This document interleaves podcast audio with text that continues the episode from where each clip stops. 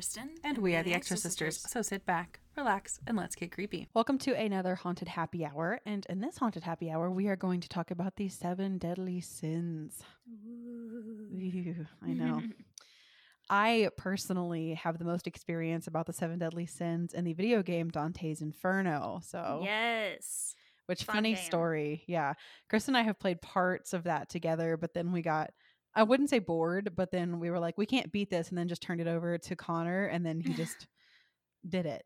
Yeah. We he- were that's like, what I always do when I when I struggle with the game. I'm just like Connor. So I like video games specifically, like it has to have a storyline, you know, like I'm not a huge Mhm. just like shoot 'em up like Call of Duty, Definitely, yeah. you know. So I like these kinds of games and I when I was in high school, this came out when I was like a junior, I think. This not we're not talking about the video games Dante's Inferno to be clear, but I just wanted to it's just kind of funny. And I don't know how to play video games. Like I like them, but I'm not good at them and I don't like understand them, right?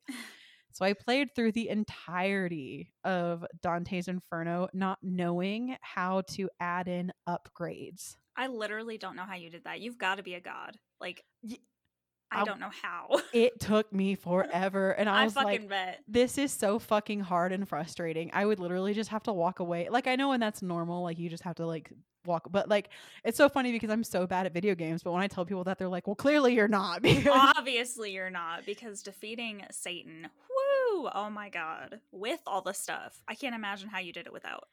yeah, yeah, because I didn't know, like I didn't know how to equip them or like where to find them. I was just like collecting upgrades and not using them because I didn't, I didn't know, I didn't know. I just so yeah, yeah, that's a thing that happened. And then I played it again, and my friend was like, "Give, give it, give it, give it here." because he realized what I was doing. And he was like, Are you fucking kidding me? And then he equipped everything when I did my I, I wanted to go up a skill level, you know? yeah. and I was like, Wow. It's so much easier now. so Wow. Yeah. I can't imagine how many times she fucking died. bro, Yeah. the limit does not exist. So many times. And that's why that game took me months. Yeah, I freaking bet. Months and months and months. It wasn't like you I sat mean- down on a weekend bender, you know. That's dedication, though. You must have been really interested in it. I have replayed that game several times because I really enjoyed it. Yes, I love Dante's Inferno. Yeah, it's a f- really highly recommend. Like that's a great game, and I'll probably and I'll do it again. You know, like I, it's actually about time for me to get the itch to do that game again because I thought it was so fun. Granted, it's probably one of the only games I've ever finished on my own. You know, just because I get bored and abandoned video games. But I played through a couple of the Assassin's Creed games. You know, but Ooh, yeah. yeah, I'm in love with the Egypt one. Mm, but I haven't done that one. I know. We're just like video games. Yeah. So, anyways, so on the day we're recording this, I'm just going to throw this out here. Our second podcast did launch. If you haven't heard, Yeah. I know we're recording this on May 1st. Obviously, it's not going to come out on May 1st, but Oddest is Hottest has launched. As of date of launch, it is available on Amazon Music Podcast, Stitcher, Spotify, and then some other little random ones that I don't know if anybody actually uses, like Listen FM. As of date of recording, it has not gone on Apple, but hopefully by the time you hear this, it will be. But it is called Oddest is Hottest. Please follow it on Instagram, even if you don't want to listen. Obviously, that supports it. But if you like the banter and especially the religious banter that I'm going to go into Mm. later, it's pretty much that, right. but on its own show. So hit that up. And yeah, just want to throw that out there before we get into this and before I forget. So, Oddest is Hottest. Go support it if you like us bantering back and forth. So, all right. Would you like to start us off? We split the sins. So, obviously, that's how we're going to do this. Yeah.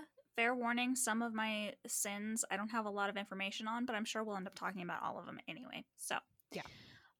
To begin, I actually just have some background information on the seven deadly sins. So, if anybody is curious at all, if you're not religious, the seven deadly, deadly sins are not actually something that appears in the Bible. That is not from the Bible. That actually first appeared in 375 AD by Ponticus Pythagoras, and his original list actually is different from the list that we know of now. His original list had lust, gluttony, sloth, greed, anger, pride, vainglory, and sadness. And Pope Gregory in 590 AD, he took out sadness and vainglory, and instead he added envy. He was also the pope that made the priests celibate, and he also added seven heavenly virtues that were the opposite of the seven deadly sins. And these were chastity, liberality, kindness, patience, humility, abstinence, and diligence. And I'm going to start off with one of my small ones, and I'm going to start off with lust. Now, lust, first of all, I went and looked up also every seven deadly sin has a demon that is associated with it. There are seven princes of hell, and each one is associated with the seven deadly sin. For lust, we have the demon Asmodeus, and lust has taken on a different meaning throughout history. So if we go to the Greeks, which a lot of the stuff that we have now is actually from the Greeks, actually, even Zeus, what you know, God, we got him basically from Zeus. So most of the stuff that we took was from the Greeks. And the Greeks actually, their word orgy originally meant a secret ritual. Sex was totally linked with religion. They had rituals of Dionysus that were basically large sex parties in the woods. So they never really considered lust a problem, and most ancient civilizations didn't. You, you can see it on Hindu walls. Obviously, the Greeks didn't have a problem with it, and the Romans were notorious for their orgies. So, way back when, ancient civilizations thought that sex was needed, and in fact, that's basically all of the stories of their gods were that the world was created through sex. Now, that didn't start to change until we started having the Christian and Muslim and Jewish religions where we didn't have the earth being created by gods. The earth in those religions is just a thing, it is just the thing that we stand on, like a marble, like stone. So it wasn't actually created like that. So they didn't find it necessary to bring sex into the fold with religion. Now, once again, I did state that this is not in the Bible. But where we hear most about lust, and Amanda did bring it up in the beginning, is from Dante Alighieri. And he wrote about, he has three books. He has the Inferno, he has Purgatory, and he has Paradise. Now, we hear about most the Inferno, but he actually writes a lot about the seven deadly sins in Purgatory as well, because that's how people are going to get to paradise. You go to hell, and if you work on things, you can get to purgatory. You got to work harder, then you can go to heaven.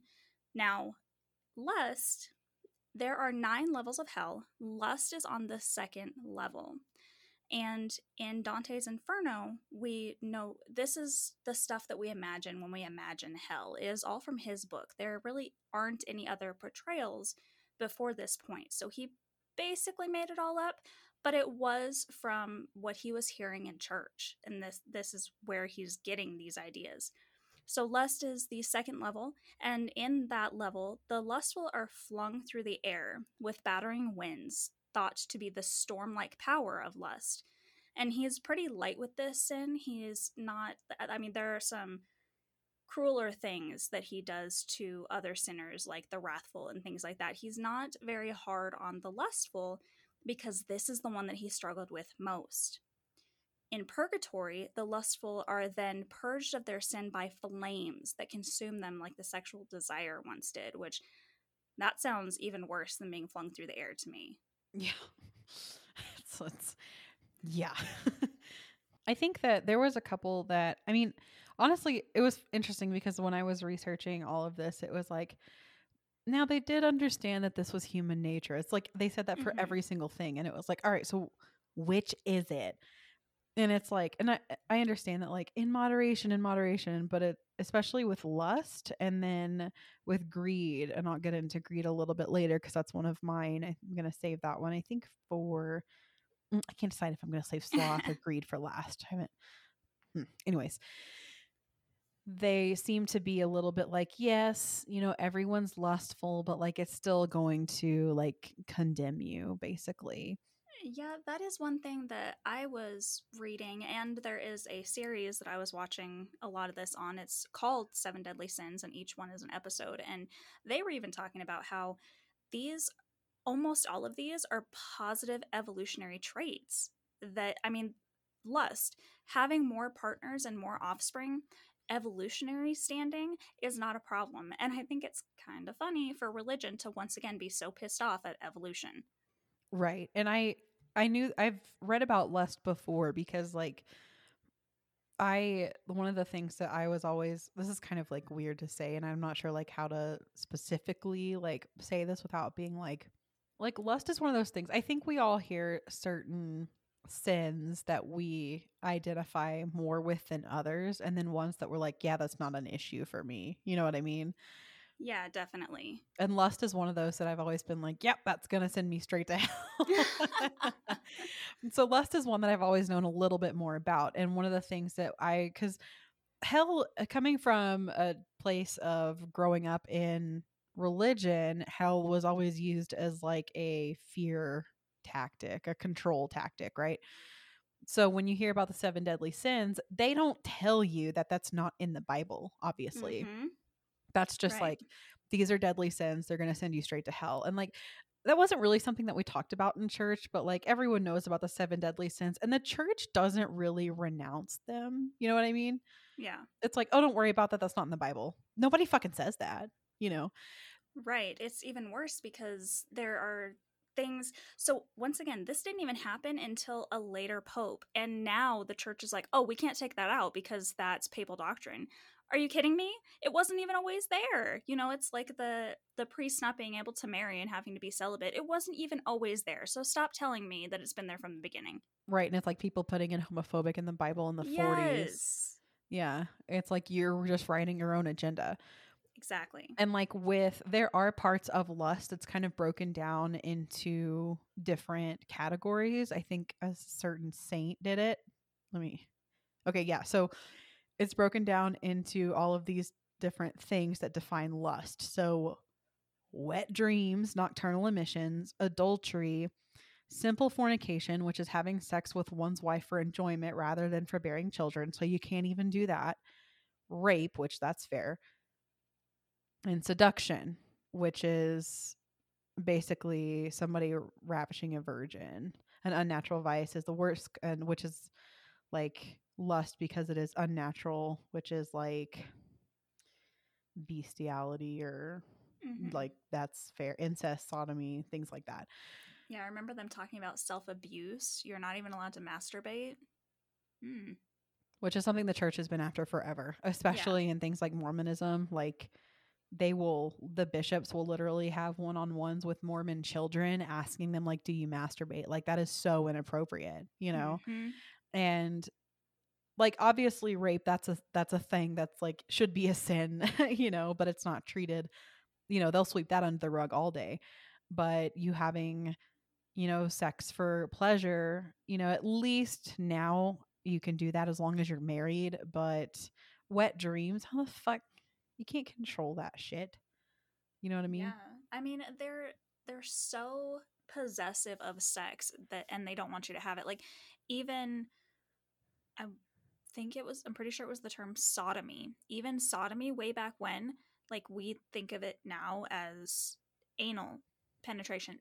It's not. Sodomy originally was anything that was not missionary style with the man on top.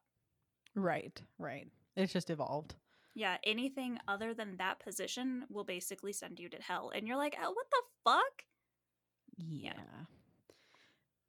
And also there's things like translations that get a little murky, which I can Yeah. see that of like language evolves over time too, you know, especially when we're talking about dead languages and things. But Yeah, they uh, the show that I was watching was also talking about a Catholic or Christian sect that was actually known for having sex. The priest and priestess would it would be the whole ritual to God would be to have sex, and they were you know ousted as these crazy people.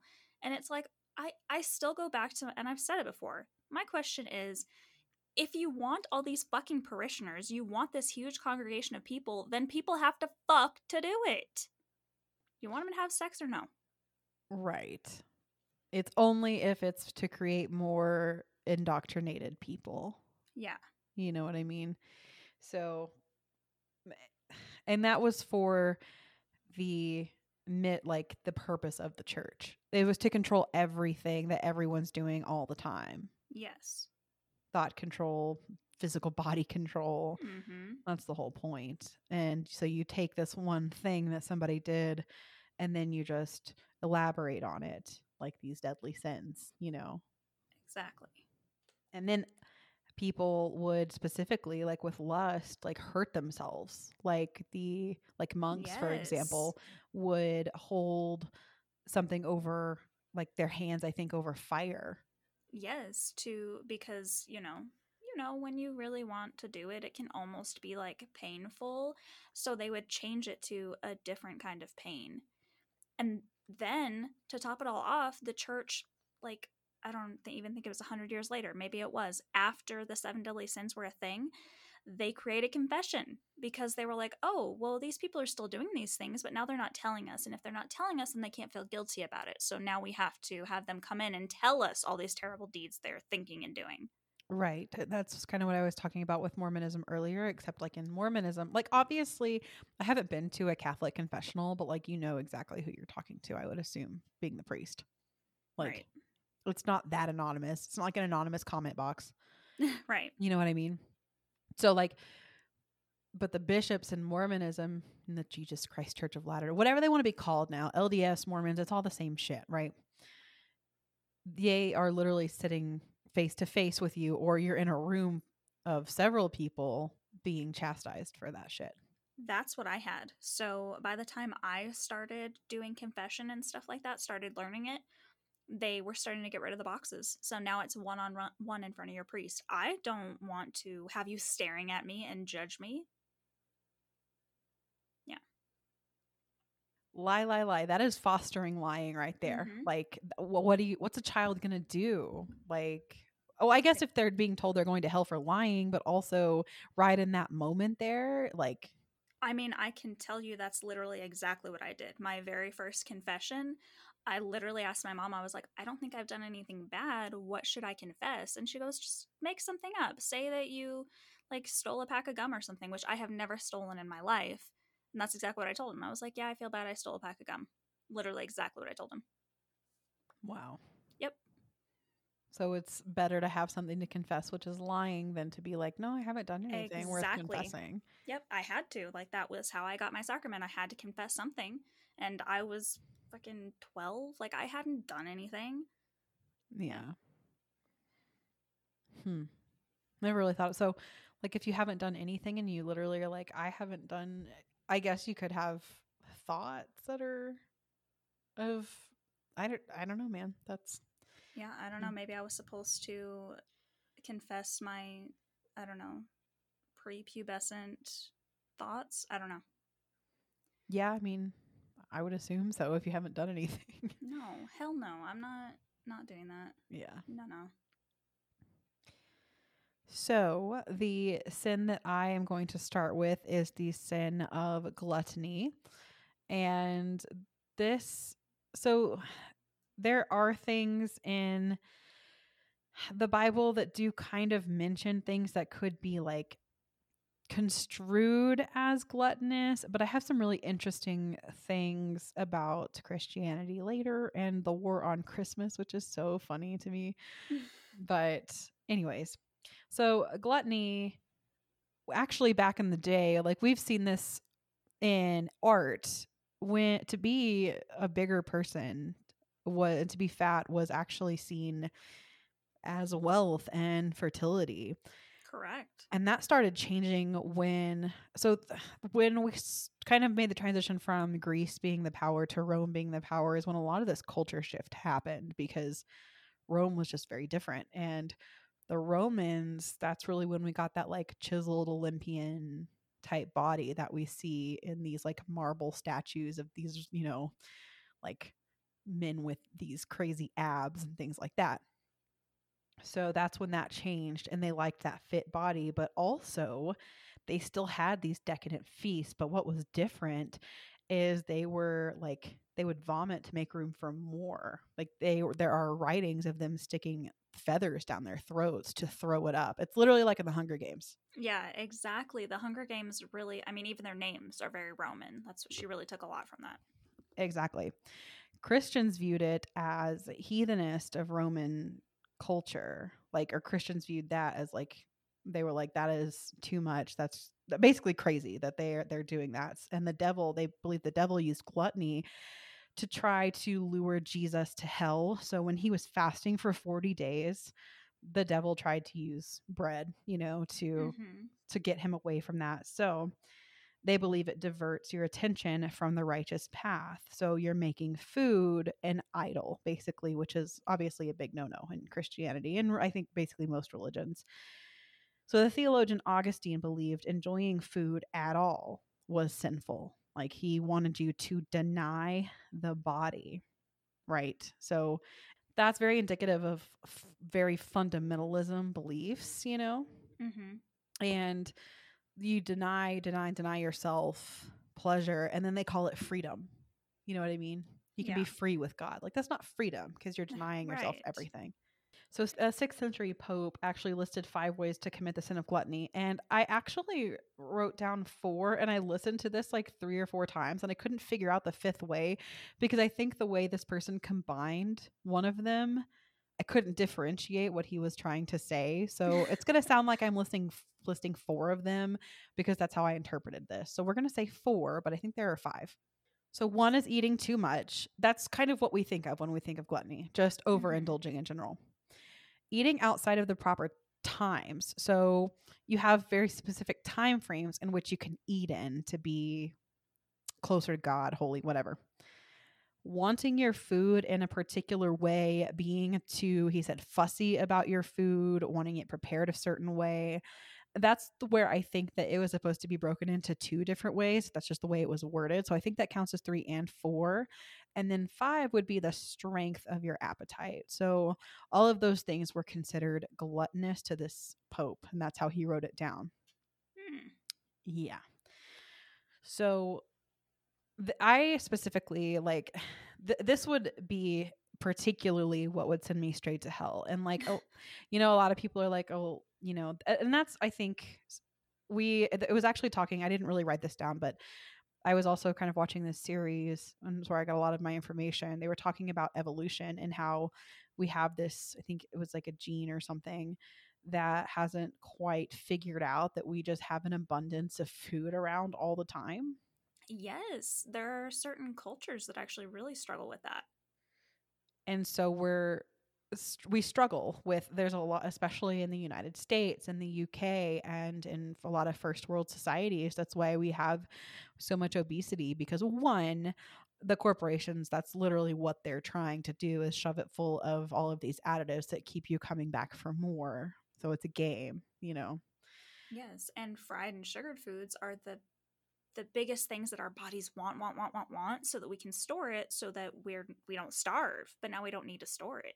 Exactly, but we're still doing that because we haven't evolved that long to just not have that gene around anymore.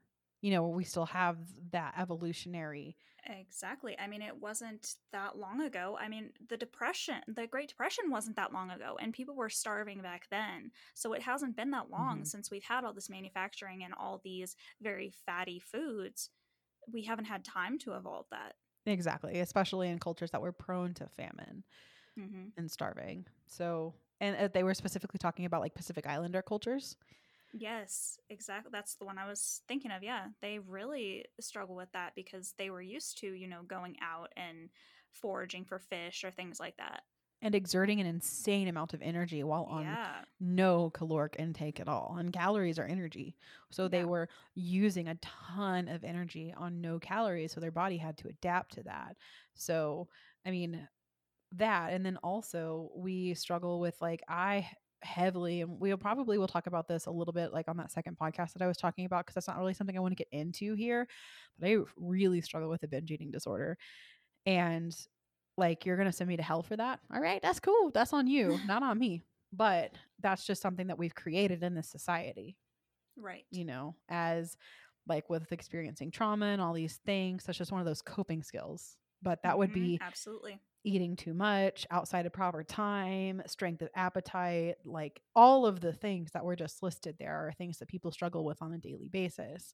Well, even the fussy eating. I have constantly been a picky eater, and I have since found out later on in life, I have found out that I am probably a female autistic, and that's why. Like, I can't eat onions because the fucking crunch of it literally just makes me want to die. So, you know, I'm a fussy eater. I can't do anything about it. I was born that way. What do you want me to do? Right, right. So, talking about Dante's Inferno, he talks about how Cerberus guards the gluttons in hell, and gluttons sit in freezing rain naked in hell. So, it's like, it's not like the, the thing that's interesting about Dante's writing, and obviously this is not biblical, this is just one man's take, right? But this one specifically, they're sitting in naked, freezing rain like it's not burning. Mm-hmm. It's just their the suffering's a little different because they say that, you know, glutton is one of the easiest sins to commit, arguably the easiest sin to commit oh, because yeah. and this is where I struggle like I've talked to Kristin about this and my husband like and my therapist so many times like you know, I have al- an alcoholic family member that's really close to me and I it's like she can walk away from alcohol and never bring it into her house. Like where I really struggle with my issues with food is like I have to eat. Right, you have to eat to live. And that's where they were talking about this is arguably the easiest sin to commit is because you have to eat. So it's seen as like the gateway sin as well. And that's also when they were talking about how the church tried to counter these sins with the seven heavenly virtues mm-hmm. restraint and abstinence like a friars would literally sprinkle ashes over their food to deaden the taste so that they wouldn't enjoy it. it's just like so fucked up. Wow. And this is literally like eating disorders back then were seen as like close to God because they're Saint Catherine, they literally called her the holy anorexic. Mm, yeah. And she wasn't the only one because she just wouldn't eat because she considered it that it would make her she would induce vomiting because she thought it would make her more pure and closer to god which interestingly enough that will cause hallucinations. So take mm-hmm. that as you will. Like that's an eating disorder sis. You know what i mean? Yeah it's like i mean are you trying to starve yourself to go back to him? Why did he send us all down to earth to just kill ourselves and go back? I don't get it Right. You know, tainting your body with too much food or too much decadent food was kind of where she was coming from. So she just would purge it out of her body. And it's like, are you trying to die? Like, exactly like you're saying. Yeah. Like, you just want to go to God. But, you know, she was considered a saint and she had all these visions, somewhere like hallucinations because you're not eating, you know? Right. Yeah. So, Judaism, interestingly enough, did not condemn this unless it was taking from others. So, if you were stealing from the poor or eating so much that other people could not eat, or it diverted from you basically going to temple, things like that. Otherwise, they didn't really care. So, this was mostly a Catholic Christian thing, Protestant thing. Judaism did not put this emphasis on gluttony, and Islam did not either, unless it was in excess. Yeah, they don't seem to want to totally control their people as much as the Catholics do. yeah.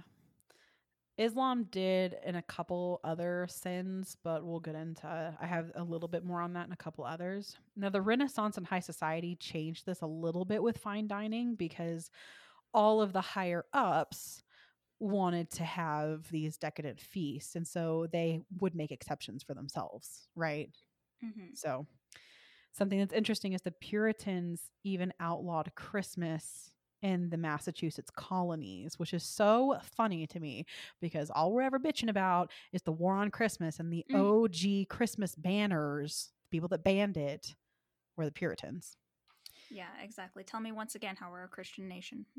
right, because they thought that it would encourage drinking and overeating.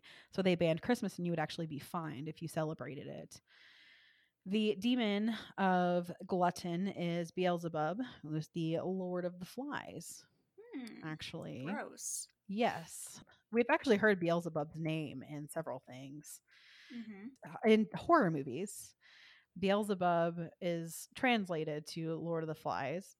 He is the prince of demons and obviously was formerly a heavenly angel, but associated with a star as the evening star. And it's sometimes synonymous with Lucifer.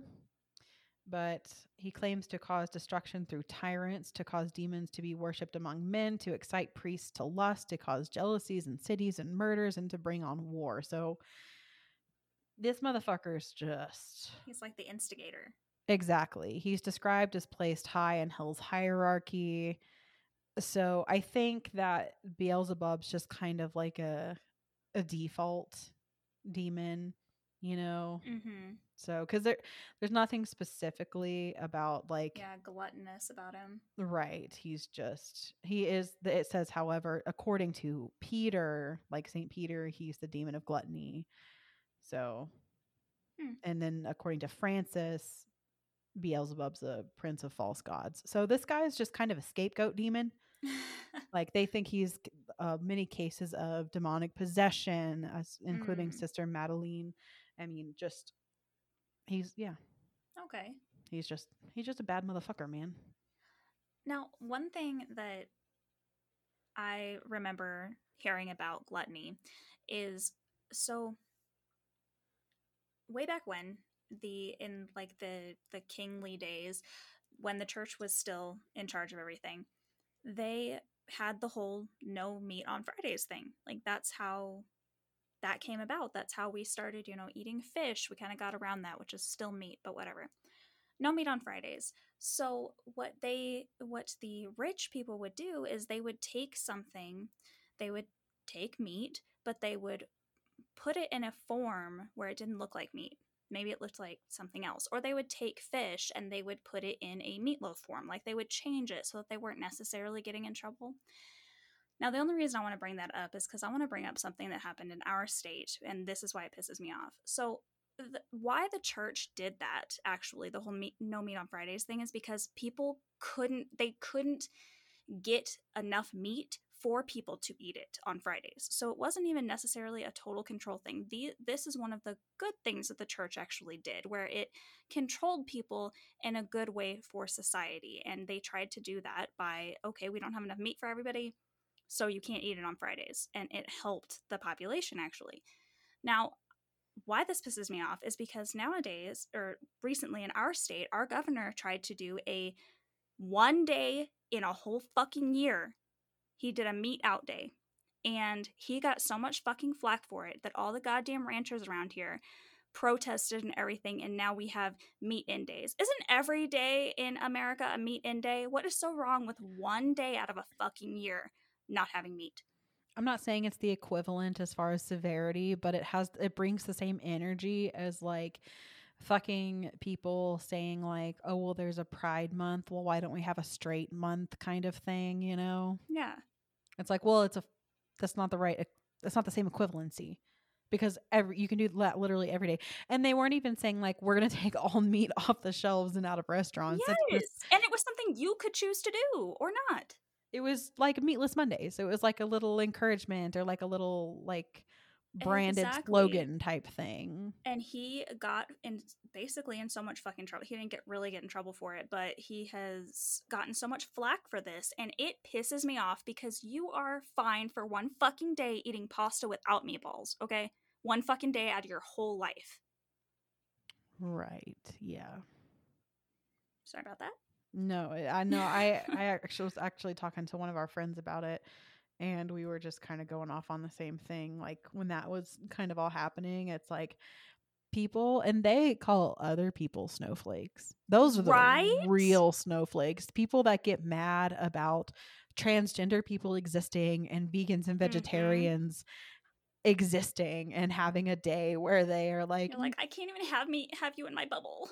"Eh, right exactly exactly those are the snowflakes like Yes. big time the ones that call people snowflakes are usually the ones that get mad over the smallest like a toy or a book remember when the potato thing, the potato head thing, and the Dr. Seuss things were happening, when they were taking blatantly racist Dr. Seuss books off the shelf, and they were the ones that nobody had ever read anyways. Exactly. Good now my. My only problem with that, literally at all, I totally don't have a problem with them not making the Dr. Seuss books anymore, but the fact that they took them completely off of eBay. I feel like that's what eBay is for, is to find hard to find stuff. So I think that is incredibly wrong. That's basically akin to book burning to me. And I don't think you should do that. Like, if you're going to do that, then why do we have Mein Kampf anymore? Why do we have any of this shit? Because we still need it. We still need it as something to look back on about how people were. Otherwise, we're just going to be bad again. Yeah, I understand that. I mean, I'm sure that archives will have them at least, but I mean, maybe so racist couldn't get their hands on them. Yeah, I almost want to like I want to be one of those people who buys these books so that they still exist because yeah. I'm sure that like the publishers will still have them and museums and things will still have them, but I hope so. because the But I- circulation, I, mean, like they were, you know, I understand the logic, like hurting people and we're incredibly I get that, racist. but I'm pretty sure the Dr. Seuss's very first book is one of them that's being taken, and I'm pretty sure it was taken out of his museum or whatever they have. Like it was taken out of that, and I think that's wrong. yeah, I'm sure his estate or something has it. Hopefully. It's kind of like how I feel about the Confederate monuments and stuff. I'm like, meh. But I get your Yeah, point. Yeah, well, even the Confederate monuments thing, like, I'm not saying that they should still be on our city streets, but somebody put their life's effort into creating a beautiful statue. Like, whether you uh, like the person or not, it is still a beautiful statue in someone's work, and I feel like that should be somewhere. Even if it's in somebody's basement and you don't want to look at it anymore, I would rather that than it crashed on the ground. But I totally understand also if you guys are asking for it to be taken down nicely and then it's not, fucking tear that shit down. Yeah. I was it's Germany has made interesting points and it's like what the fuck would you guys do if we had statues of Hitler over here? That's how they view our confederacy. Yeah. Right. They're not fucking wrong. Yeah. Okay. Off that little track. The next one I'm going to do is anger or wrath, and this is also really short, but I'm sure we'll end up talking about it. So, Amon is the demon of wrath, and Satan is actually the chief demon of wrath. So, we actually have two of them because wrath is encompassing of basically everything. Amon was a corruption, actually, of an ancient Egyptian sun god Amun, which I thought was very interesting, especially because, as I've said in the past, all of the things from Christianity, Catholicism, they were all taken from other religions, and there's there's one right fucking there. Even Amen, Amun, like come on, same thing.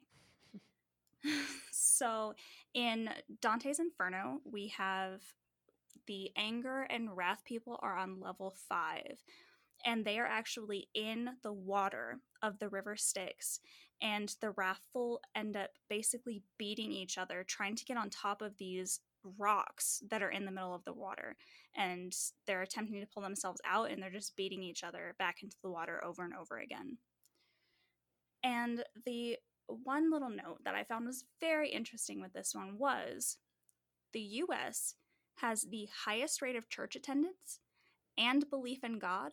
We also have the highest murder rate in the affluent world. Interesting. Interesting that uh, religion doesn't fix everything, right? And yet we go around blaming Muslims. I'm just saying. Right. We go around blaming God being taken out of schools. Y- yeah, okay. That's that's the fucking problem. Hmm. So there wasn't much about anger or wrath that I really specifically wanted to talk about because most of what we know, we know. I mean, there are a lot of, you know, just wars and stuff. That's all everything that anger and wrath is doing. There are people that have anger management issues and they're all going to hell. The one thing I did find interesting was there was a man who told a story of himself. He basically died. He ended up, he was very sick in the hospital. He died for a little bit and he remembered getting up, walking down the hallway, trying to talk to the doctors, and they weren't paying attention to him. And he walked through a doorway. And when he walked in that doorway, he just started getting beaten up, which is basically what we heard. The wrathful beat each other and he just was getting totally beaten up couldn't get on the ground he couldn't even see anybody there were just fists punching him and kicking him and all of this stuff and he ended up praying to God, and that's how he got out of it. And he came back, and now he is a pastor who his number one motivation is to stop people from going to hell. And I know that's lots of pastors' motivations, but his is interesting because he was an atheist beforehand. He had incredible anger management problems. He turned over tables sometimes. He he never beat his wife, but he definitely was loud and angry. And he went from being that loud and angry atheist to now he is a pastor trying to save people. And it's like almost not saying I want to go to church because hell no, but that's almost like the level that we do need. Like, okay, you did see something bad and you changed your ways. You aren't trying to use people. Yeah, that kind of stuff is like I've heard when I was taking psychology courses. I don't know if anybody's heard the one about the guy that he was in a car accident or something and he died and or said he died and was walking down this like hallway that smelled like sulfur and was really hot and Ooh. you know he was basically on his way to hell and then came back and now like warns people about hell and stuff and you know we talked about you know everything that happens like neurologically when you die and Mhm. all that stuff that's my only issue with all of that but i'm not Yeah. one to take away from people's beliefs and their experiences you know Right, definitely. kind of like the i guess the kid that wrote i don't remember what book it you know the book about when the little kid died and said he saw god like if like whatever that's like who if, if you go around telling people that that didn't happen like you're just gonna be called an asshole you know like uh, Right. you know that's not but at least he's not on the streets telling people they're going to go to hell at least well he might be because he, He, if, might. if he said that he went to hell then i would assume actually that's what he's doing and in that case i have different feelings right. but you know i don't do you know what dante's wrath punishment is That's they're in the river Styx. Oh, I'm sorry. To get, that's yeah. right that's right So the fact I that he wonder- was somewhere and he was just getting beat up that lends some credence to it. That's interesting. yeah Or he could have just read Dante's Inferno. I don't know. that and yeah that's true and that's what's also like i think that one of the things about being you know part of like my personal like journey with religion and uh, taking it apart kind of is constantly being skeptical you know and not in Mhm. like a way that is bad but i think that like if i had kids i would tell them you believe whatever you want to believe but don't ever stop questioning everything Absolutely. because I think that that is where, especially like with the government and with, you know, things like that, you start to get complacent. Oh yeah, I mean, I want to believe this man, but at the same time, him even saying that he's a pastor now, I'm like, ooh, I don't know about that. Yeah, exactly. And it's like, how much research did you do? And did you want to come up with the story? And like, right. and exactly. So it's kind of like, because there could be, there's scientific explanations for everything. And one of those is all of that, all those fucking drugs that our brains make up Mhm. pump into us when we're dying. And if he was feeling like he deserved to go to hell, then Right. because he was an angry atheist, you know, Right. it, he clearly wasn't living like a humanistic lifestyle as an atheist. So, and I'm sure he preaches that whole atheists are lost, confused, kind of like I don't know if you've ever, I haven't watched it yet. I think I'm going to maybe for another podcast that just Mhm. came out. God's Not Dead. Do you know the premise of that movie? I do not. Oh God. So it's about an atheist professor and one of the students is a Christian and at the end the atheist like breaks down and he basically the students like see and the atheist has just been miserable all along and it's like it basically Hmm. just paints that atheists are all miserable at heart because they don't have God. Yeah. Interesting. Yeah. Anyways, so I'm going to do sloth. And sloth actually was previously split into two. It was Acedia and Tristitia. Tristitia, yeah. with which actually so you hear sloth and you think lazy right so that's mm-hmm. just like the first thing that comes to mind but it's actually much deeper than that and it's really sad mm. so acedia and tristitia were actually apathy and sadness Yeah. and Depression. exactly so self-pity grief woe is me and kind of letting poverty, injustice exist, complacency, being too lazy to say anything. It very much reminded me of the saying silence is violence, kind of, you know? Mm-hmm. So, and also, yes, lazy. And we do see this in the Bible, not outright saying like sloth is a deadly sin, but where we get, you know, justification from the Christian Bible is Proverbs, worms of being lazy and having a lack of ambition. And Jesus says, Consider the birds of the air. They neither, and this is actually something that I wrote down that was against this. So, consider the birds of the air. They neither sow nor reap, yet my Father feeds them. But Apostle Paul said, Stay away from an idle brother. And so I'm over here like, Well, which is it? Right. Like, that's what's so frustrating to me about America in particular. Because all you ever do is hear people beating each other's with Bibles. you know what I mean? Like, right. word of God, blah, blah, blah. And then over here, you have literally word of Jesus Christ, who is the fucking Christ Messiah that they're, you know, and Mhm. he's literally saying, like, the birds don't do shit, and my God is still, it, you know, and then we're over here shitting on poor people all the time. Right. Yeah. And right now saying, like, get your lazy asses off of unemployment, blah, blah, blah. And it's like, Mhm. you motherfuckers don't even know your own goddamn book. exactly. And if you do, you're picking and choosing what you want to listen to and how you want to behave. Correct, and that's where I get mad because most of it is just picking and choosing. And when you go out in public, it's abundantly clear how you be like Mm-hmm. if your Jesus came back now and was just standing behind in line behind you at Starbucks or whatever, With his mask on. just observing your behavior. You think he'd want any fucking part of that? You know what I mean?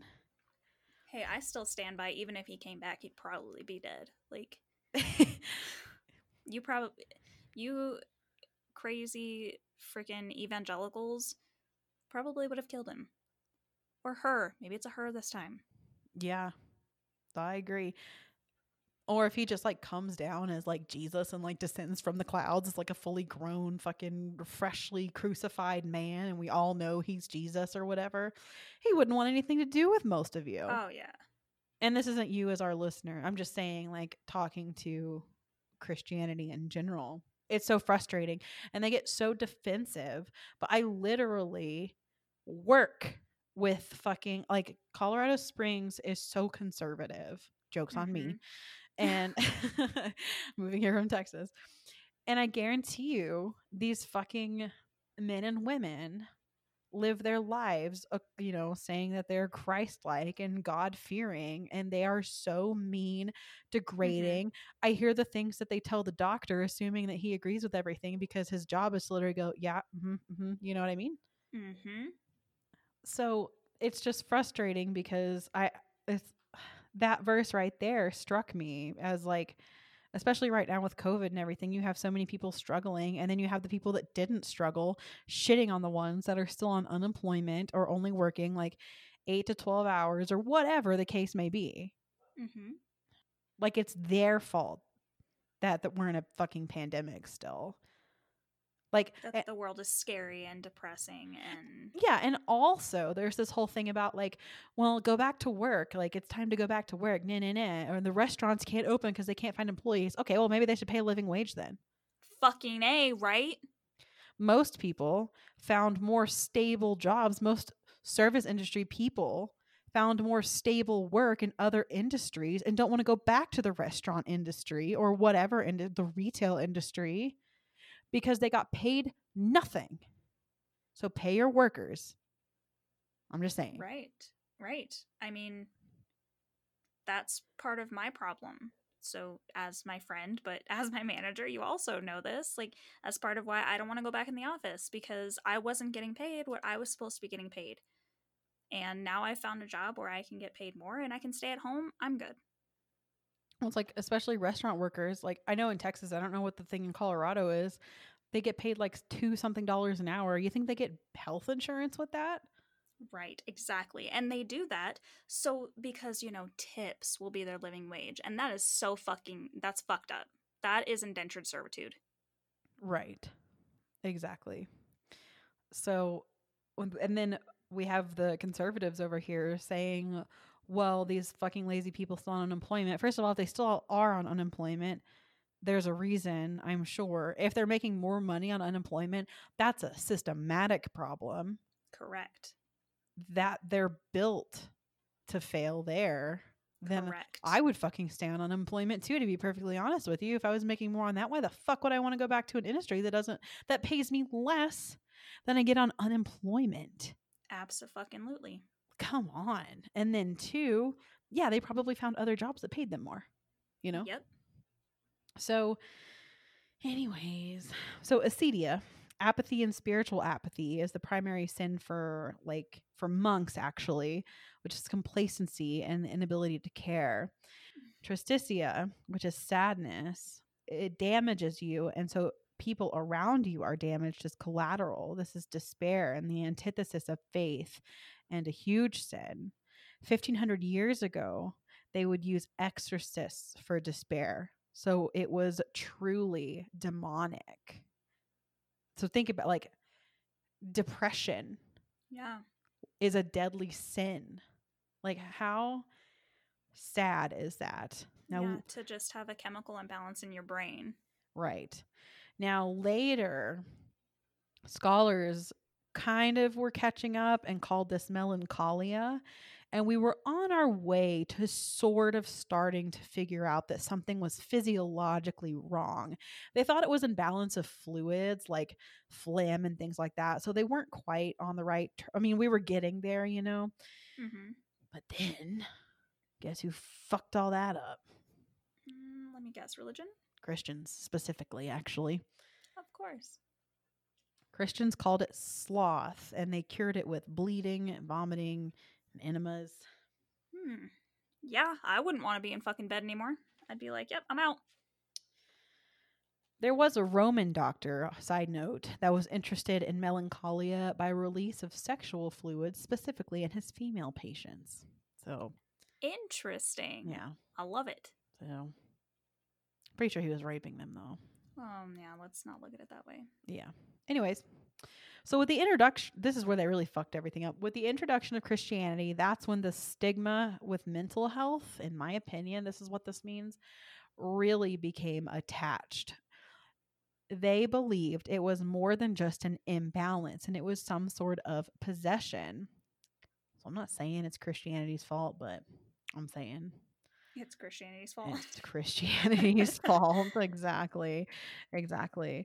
And this stigma has stayed. We still, I mean, look, you know, like we still have a stigma with mental health today that we're really struggling to defeat. And it started because people with depression were seen as being possessed and having needing an exorcism or being sent straight to hell because they had this deadly sin. And there was specifically one demon attached to this. His name was belphegor or he was also known as the noonday demon and we see him in psalm 91 and he was associated with orgies actually which is funny. He was worshipped in the form of phallus and he is known as the disputer and the counterpart to beauty. So when summoned he would grant riches power of discovery and invention and his role as demon was to sow discord among men and seduce them to evil through the appointment of wealth. So and again it's interesting he is one of the seven princes of hell who helps people make discoveries and i still don't quite I, there's a i think it's because of what's written in psalm 91 of why he is known as that that Mhm. noonday demon Basically, just, just another throwaway. well, it basically just talks about the Lord saving you from the noonday demon in Psalm 91. Mm. So, and being sad. So, essentially, so depression became shameful and remained that way for centuries. And it's still, it's getting better, you know, Mhm. but they exorcised them. And that still happens, even in the United States, in incredibly evangelical areas, especially in the South. People are still exorcised for that shit. And according to Christians, suicide is murder. So, and also in many other religions. And that's why theologies thought sloth is unforgivable. It is the unforgivable sin. In 1621, the Renaissance shifted this a little bit because it kind of started to change the tide to an actual diagnosis. There was a, a an intellectual basically that said like, "Hey, if you're feeling like this, talk to friends, listen to music." But guess who ruined that? Oh God. In 1629, American colonies fucked that up, of course. Yeah. and they were very judgmental of depression because of industry. Industry would lead to happiness. It was literally a crime to be lazy. Ironically, that's why we're also unhappy even today. It briefly was looked upon with compassion when a priest that was super like, fuck sloth, it's really bad, you need to go to work, his wife became incredibly depressed. Mm, but That's usually when it fucking. But capitalism was created. Oh my God. Stop being lazy, work for the Lord and Yep. country. That's patriotism. Now, sloth is now seen as more modern day procrastination, and that will lead me into greed after Kristin, your, your turn. Oh, my turn. Yeah, wasn't that a great little segue into greed though? That's why. It was. Yeah, Maybe we we should just finish with greed. No, no, proceed. No, no. you don't want me to do that right now. I need a break. That's fair. That's totally fair. I'm leaving my longest one and the one that's mostly about me for last. So next we're going to I, I should probably end it with pride because that's like the big mama one, that's Lucifer, but we're gonna talk about pride. Pride.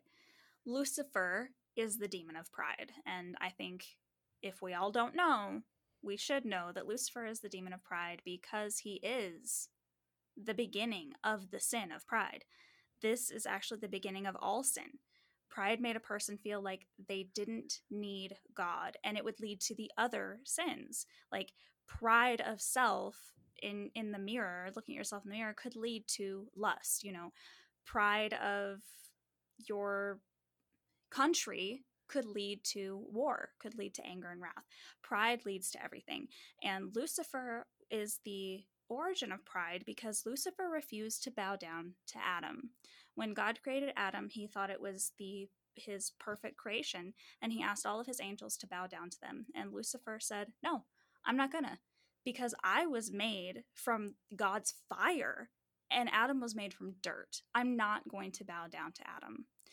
And when he didn't bow down, he then had to, you know, back that shit up and he brought all his demon buddies and they tried to fight off all the other angels and instead he got sent down to hell and that is how he became the king of hell was through that pride right there. Dante says that prideful sinners march around mount purgatory. So pride yes it is a hell thing but most of what we hear about from dante is from the purgatory book Prideful sinners march around Mount Purgatory with large boulders strapped to their backs. Spending their lives looking down on others, they are not able to look up anymore because of these large boulders. And that was a big thing. So there are a couple things with pride that actually got brought together. So we have vainglory, which is that's looking at yourself in the mirror. That's that's the vanity part of it and thinking you're just amazing. All the millennials and all the Gen Z straight to hell. Right, exactly. originally, I don't know if you guys heard me mention, we had Pride and we had Vainglory separate. Now we did the Pope Gregory put them together. He added Vainglory in with that because it basically is just pride of yourself in the mirror. It is pride of yourself. So he added that together in order to do and see now mine's going to go into it perfectly once Amanda is done. He added them together in order to make way for envy. and I'll get ready to talk about it in a little bit, but that is because envy is everywhere in the Bible. Yeah, everybody, even God's jealous in the Bible. Yes. He's jealous of everything that comes before him. He literally killed. Oh, but we're not talking about envy yet. We're not talking about I'm sorry. So, pride. Pride is one of those. I haven't really talked about the ones that we've done so far. Lust, I don't feel like I really struggle with. Anger, I do. I do struggle with anger. And pride, I do really struggle with pride sometimes. And I like, I know that it's a religious comment, you know, the beginning of all sin, pride made a person feel they didn't need God. But it's not like it's wrong. Like, I do think that that's, you know, that has led me to not need God. Like I think that I am I got a handle on things in this world. I don't necessarily need that, you know, big brother looking over me.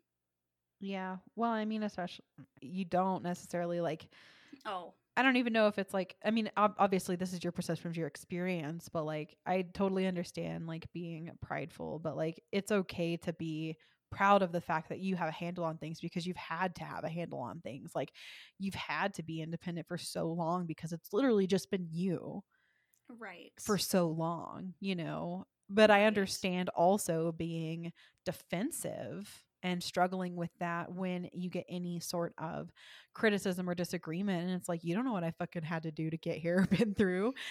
Right. So, Now, that is something the scientific part of it that they have figured out more of. So, with pride, everybody knows that, you know, you're proud of your country, you're proud of your culture, you're proud of your family, you're proud of so many things that are good things to be proud of. Pride doesn't really become a problem until it becomes the hubristic pride. And that's Donald Trump. That's that's the people with all that money that aren't doing anything good for it or with it or for other people. They don't care about other people. They're not nice. They're mean. They're just taking advantage to have more of something. That's the bad pride. yeah.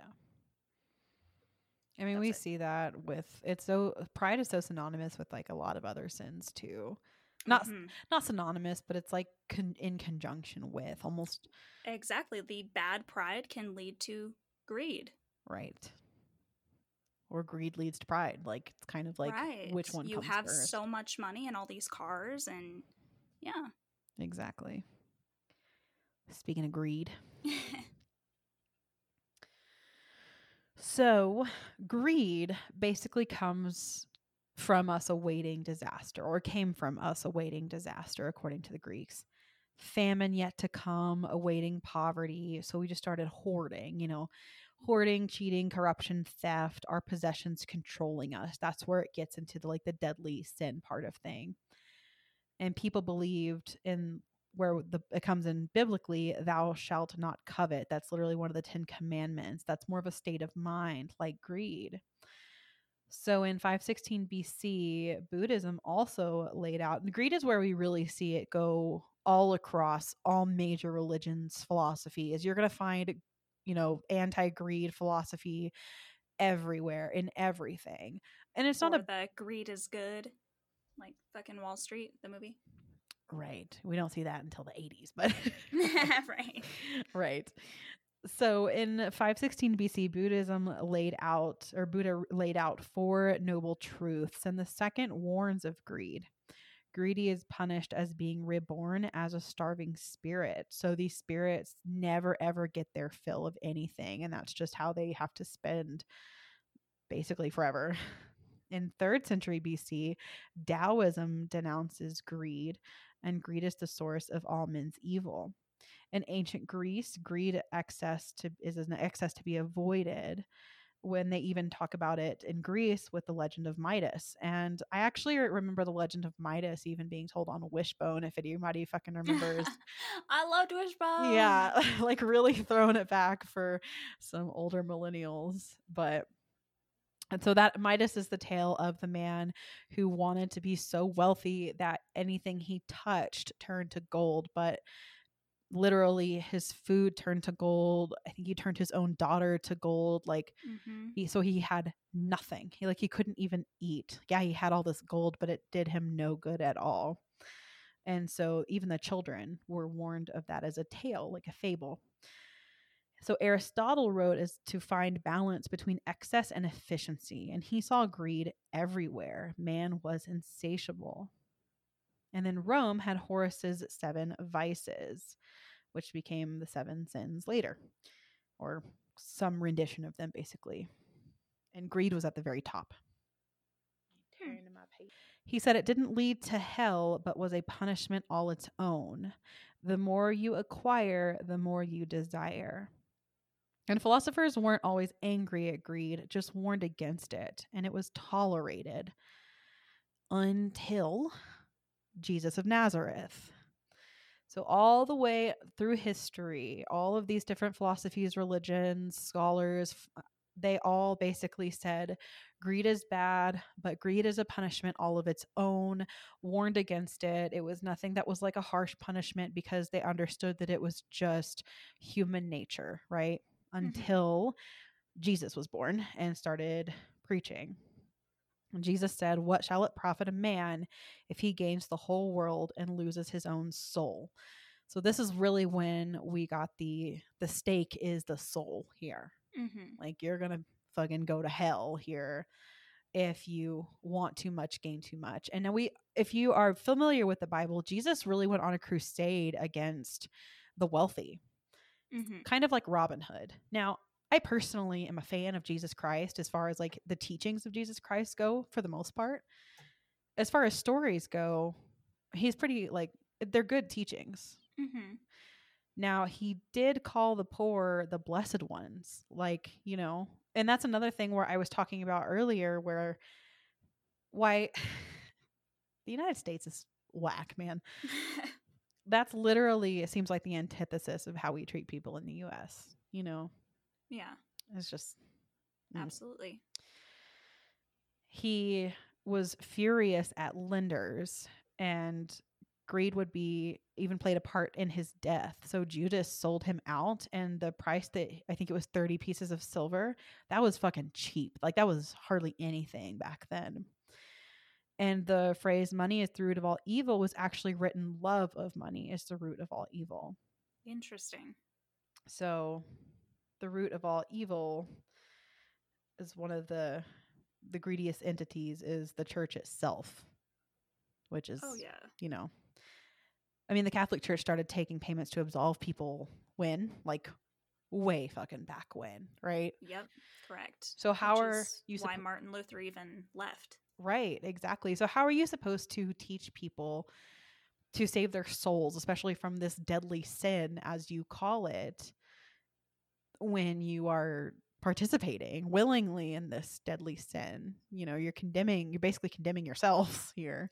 You can't. Corruption. Corruption is everywhere, especially when money's involved. Exactly.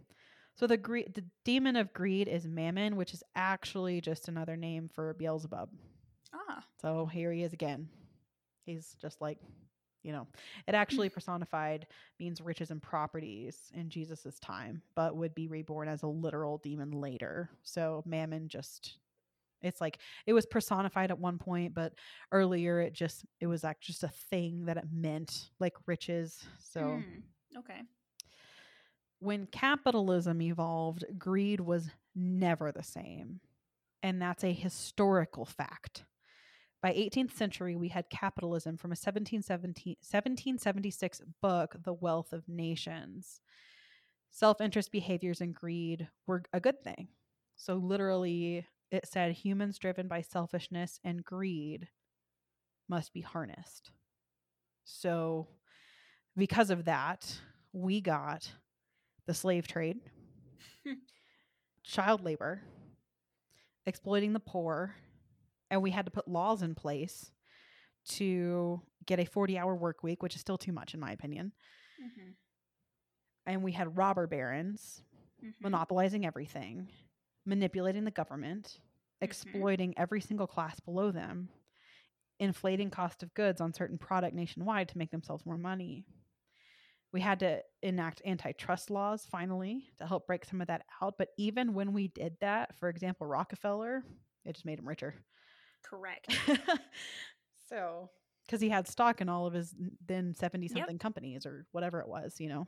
Exactly. So, the 20th century became the century of greed, and greed caused the Great Depression, literally. So, the 80s to now, we're back to celebrating greed. And then even Reg- Reagan deregulated business. So they still get everything. Mm-hmm. So we historically, you know, it was like, yes, greed is a bad thing. And then Jesus came down hard on it. And then we, especially in the United States, really rebirthed greed as a good thing. We completely lost our way with that. Yeah, those uh, Carnegie, JP Morgan, they literally bought the president, McKinley. That president was bought by Carnegie and JP Morgan and Rockefeller. Oh yeah. And, and then it's not like we're any different now. Uh, yeah, Reagan made sure of that. Yeah. Yeah. So talk about a deadly sin. Now, hoarders and wasters jousted back and forth constantly with Hugh's bag of money, wailing and gnashing their teeth. And they're in circle number four between gluttony and anger. And they're really hard to fight in the game. yeah. Yeah greed is hard because like the sloth to me is like the most sad because you're literally being condemned for being depressed mm-hmm. and then greed is like that's like i know that we all i i think that like greed we all are like let's just be real we all want materialistic things we all and there's nothing wrong with that especially because we're all a spoke in the capitalist wheel here. You have to be to survive, especially in the United States. Well, not even the capitalism, but once again, evolutionary speaking, greed was good. Like, not to quote Gordon Gekko, but greed was good because greed made you look at what someone else had and try to do better and hold on to your stuff. And if it's going to be lean times, you have more food and you're holding it aside for your family. So, in the beginning, it wasn't a bad thing. Right, we're, exactly. We're hardwired to do that. And now it's just accumulate as much as you have. But when it gets up into the billions and billions yes. and billions, you can't get to be a billionaire without exploiting people. Right. Like if you're sitting here with uh, millions and you are living in uh, that's uh, that's fine. I'm not coming for you. I don't that's whatever between like us and like a millionaire that's not in the like, you know, like like I don't know 15 to like that's what once you start getting like 15 20 to whatever 1000000 mm-hmm. That's getting a little like when people say eat the rich they're not fucking talking about your uncle that made it big with a car dealership and has millions no right that's the he fucking did that whole American dream thing. That's fine. We're exactly. talking about Bezos and Trump and mm-hmm. Elon Musk, you know, those exactly. people. That's who needs to come down and distribute that wealth. Because Correct. these people, if they decided they wanted to go, they could solve world hunger right now. You know what I mean? Absolutely. I mean, these are the people that just like back to the Carnegie, JP Morgan, Rockefeller days. These are the people that I guarantee you Elon Musk could call Biden today, literally, and he would take the fucking phone call. Oh, yeah. And that is why they should be helping because they have that power to do something. Mm hmm. Absolutely. So that's where like if if anyone should be just sent straight to a fucking circle in hell, it should be the people that are running our government because of their money and people mm-hmm. are suffering without when they don't have to be. When Amazon employees can't make ends meet and he's Correct. the richest man in the world. That's Correct. not okay. If there was a demon running any sin, it's greed. right, exactly. And people having lots of money and amazing things makes me very envious.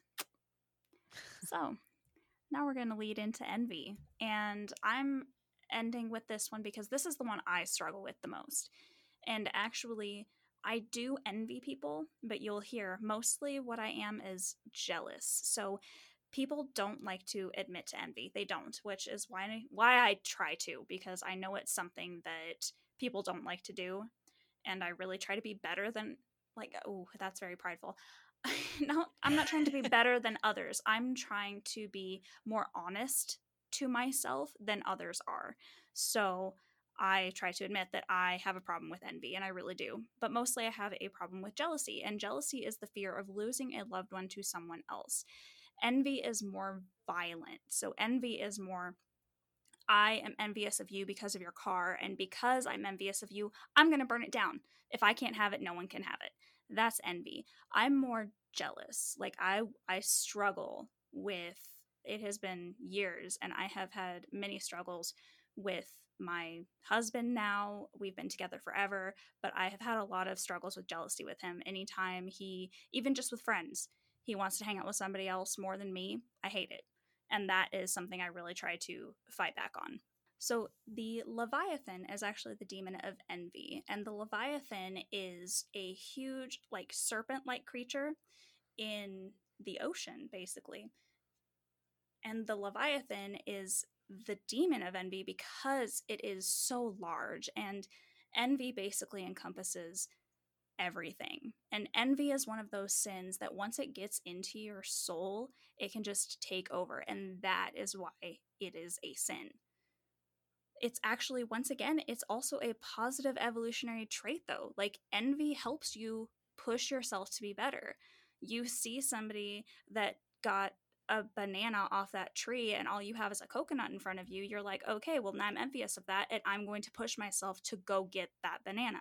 I'm going to push myself to get a better job. I'm going to push myself in the Judaism actually looks at it this way that there's good and there's bad envy. And the good envy is, you know, say there's a scholar who knows more than you about something and you're going to push yourself to know even more than him. That's good envy. It's not bad until you're hurting someone, basically. Mm-hmm. Now, there's actually a goddess, Envy, from Greece. And that's actually where this all came from. So the goddess Envy poisons everything. She poisons good crops, the forest die as she prowls looking for victims. She is, her eyes are green.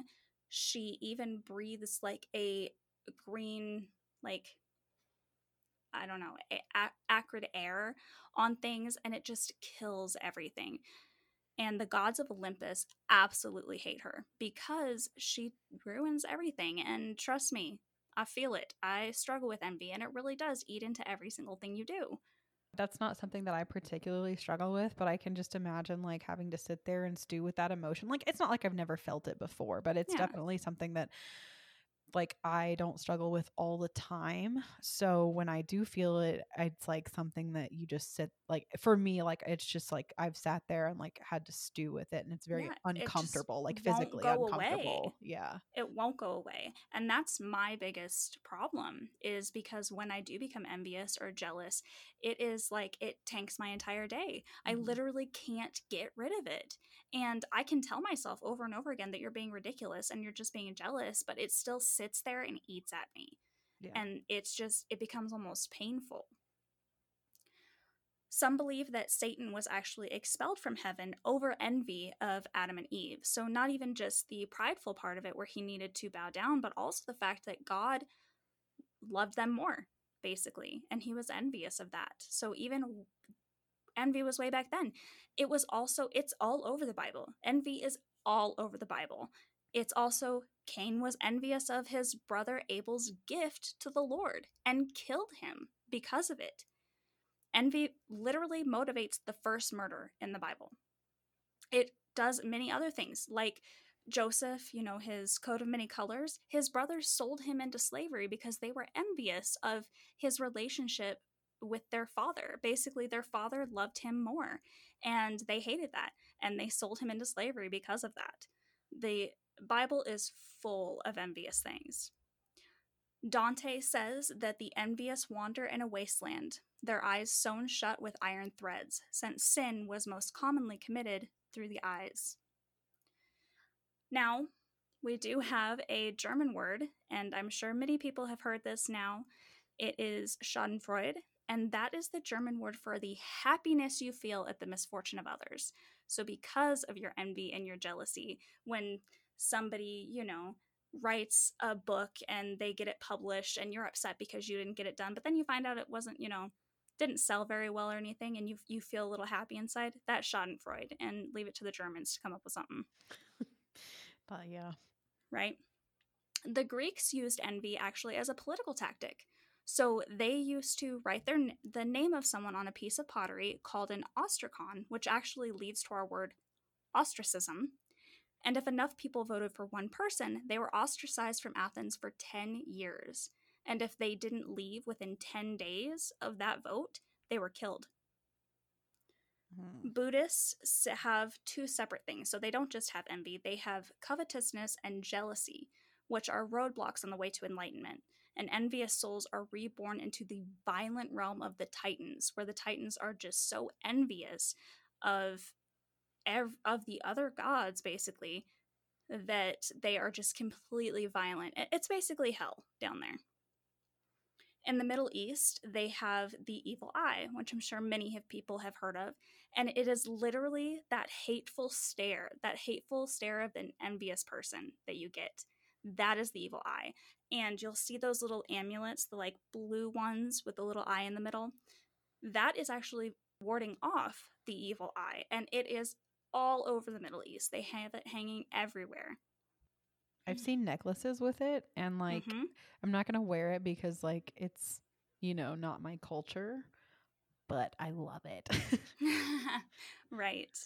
Now, when we get into psychology, there's more about envy. So, obviously, Freud. Freud's a big one with it. Boys have the Oedipus complex, which basically means that they want to have sex with their mother and they want to kill their father out of envy of their mom. And then girls have penis envy, which I actually don't disagree with entirely. But I also agree with Miss Horney, who is another psychologist who countered penis envy with womb envy. And I do agree with that one as well. I feel like that's a major reason why we have so many abortion bills and things like that done by men because they are trying to control that. I feel like that is exactly why we have had the patriarchy and all of these things because men can't control our wombs. They cannot produce life like we can. And they are envious of that.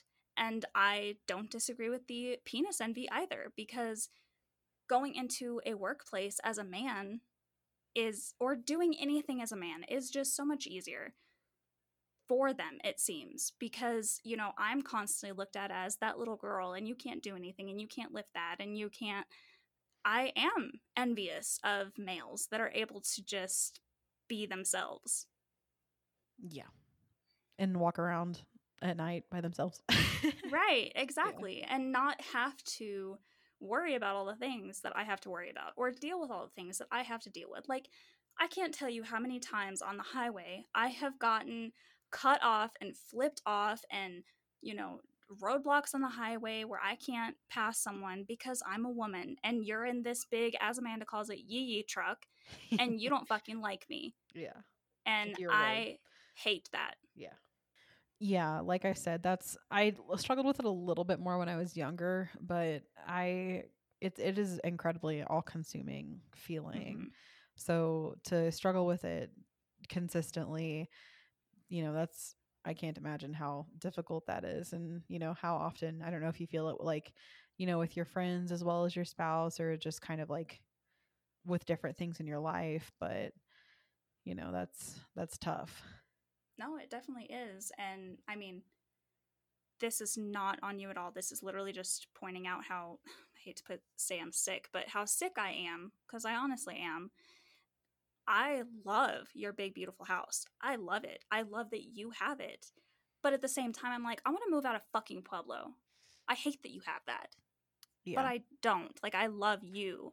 But then there's that sick part of me that's like, no, fuck that. Yeah. And it's hard. Right. Well, and it has to come from somewhere too. Yeah, I mean, mine literally came, we've talked about her before.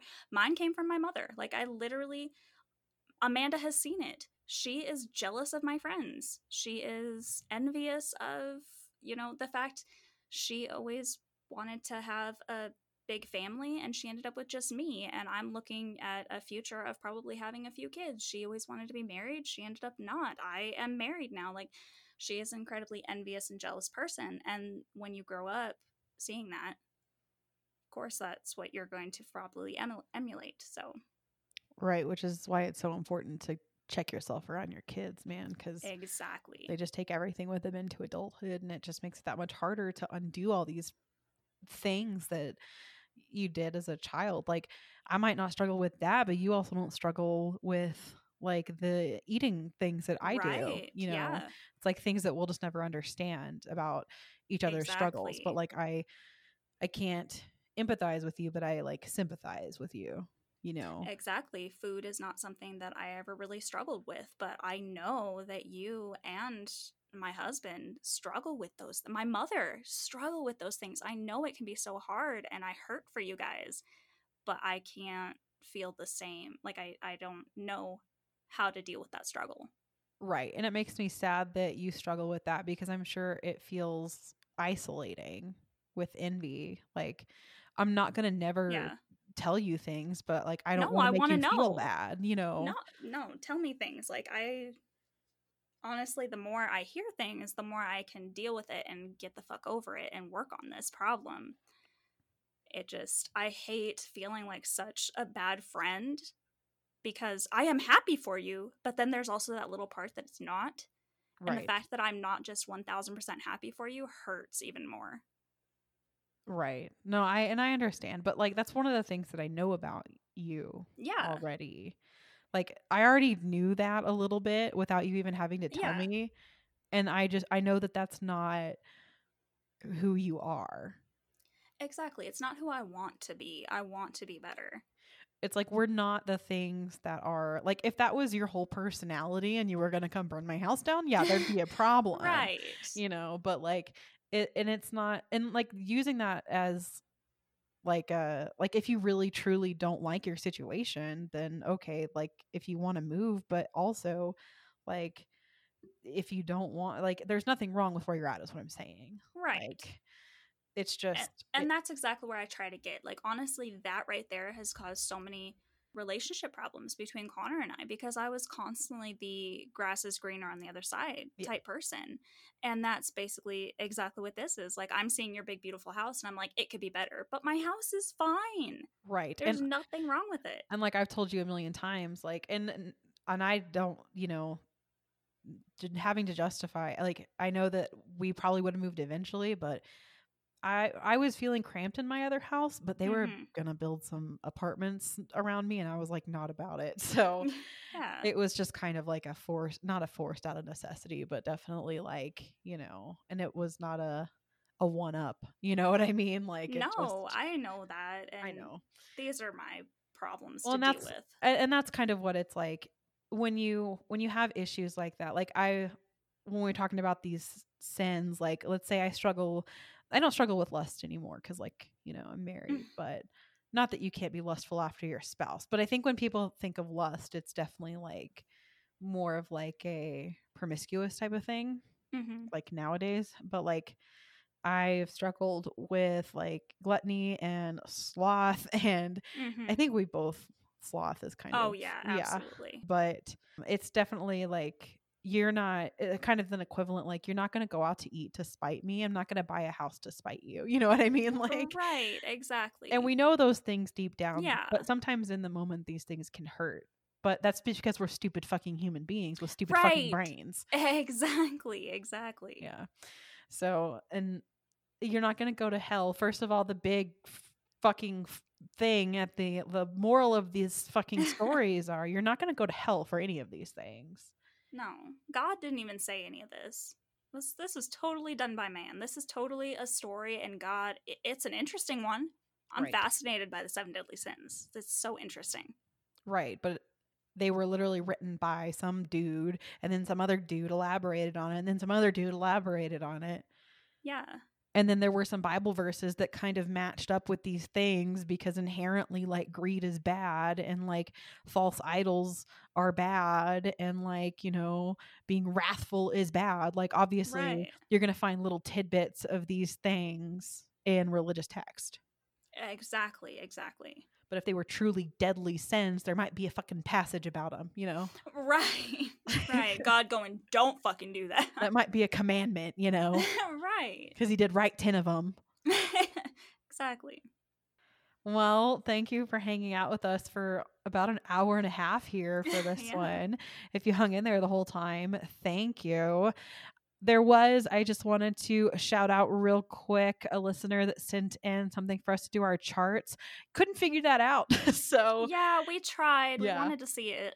so if you figured it out, because it just took us to the homepage and then there was like, buy this book for your deadly sins. And I was like, mm, I can't spend $60. But if you figure that out, let us know because we will post them if we can figure that out. I I will let you to. know. I will follow up with that. But otherwise, you can find us on all of our social medias. Everything is the Extra Sisters podcast, except for Twitter, which is at the Extra Sisters. Something frustrating. Oddest is hottest. Everything is oddest is hottest. Also, except for Twitter. Are you kidding me? Oddest is hottest was taken, bro. So oh my god. And I couldn't even do like Oddest is Hottest podcast, which is I realized why the Extra Sisters podcast is different because you can only be 15 characters. So fucking Oh. oddest is hottest on Twitter. It's just oddest, hottest. No is. so, but Twitter is not like a big media. I, I don't know. Twitter's probably my least favorite one. It should be Facebook, but whatever.